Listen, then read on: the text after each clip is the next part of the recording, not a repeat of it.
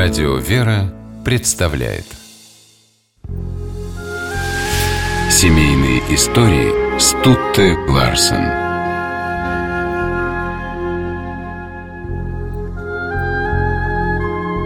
Английский писатель Майн Рид после долгих странствий по Северной Америке, где он трудился военным корреспондентом, в 1850 году решил вернуться в Лондон и сосредоточиться на литературном труде.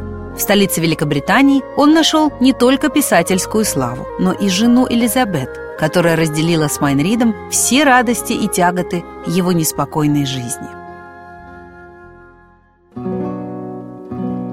Майнрид встретил свою возлюбленную Элизабет Хайд, когда гостил в доме ее вдовой тетушки.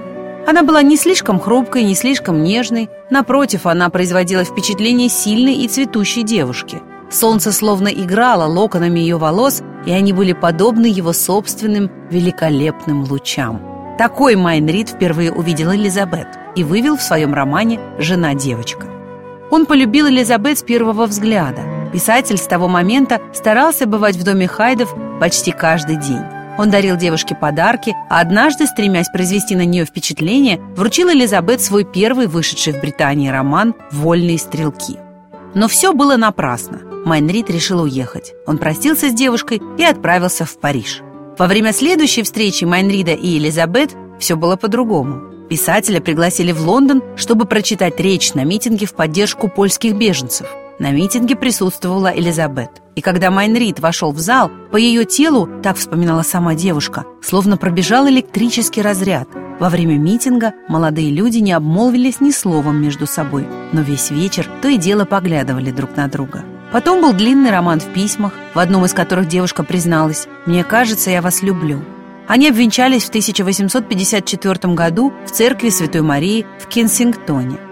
История их отношений нашла отражение в романе Майнрида «Жена-девочка», Поначалу жизнь Майна и Элизабет складывалась хорошо. Романы, а их Майнрид писал по несколько в год, приносили солидный доход. В местечке Джерардс Кросс под Лондоном супруги сначала арендовали коттедж, а затем выстроили собственное жилье. Они много путешествовали по Англии, а однажды отправились в Ирландию, на родину писателя, чтобы навестить его престарелую мать.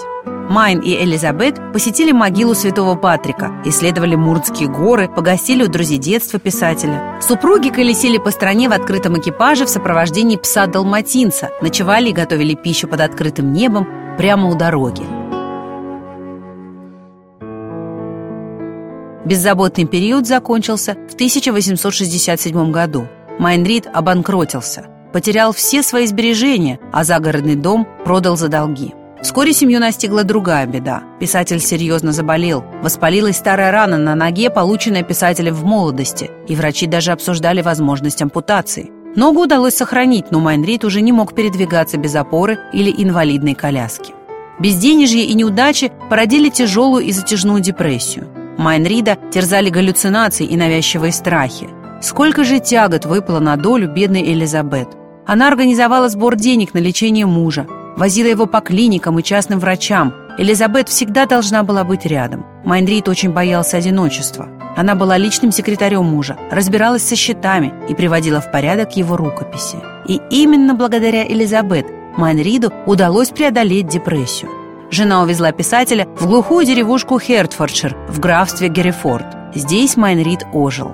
Сначала он просто сидел, укрывшись пледом на лужайке перед домом, Потом вместе с женой стал совершать длительные в 20-30 миль прогулки в экипаже, изучая местную фауну и достопримечательности. В конце концов, Майнрид окреп настолько, что смог сесть за книгу.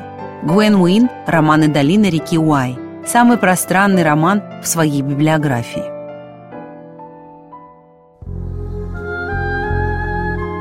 Однажды еще в молодости Майнрид написал Элизабет «Боюсь, что твоя любовь ко мне только романтика, и не сможет сохраниться, когда ты узнаешь меня лучше. Сможешь ли ты любить меня, одетого в халат и шлепанцы?» Элизабет своей жизнью убедила мужа, что и в инвалидном кресле он остался для нее самым дорогим человеком на свете. Семейные истории –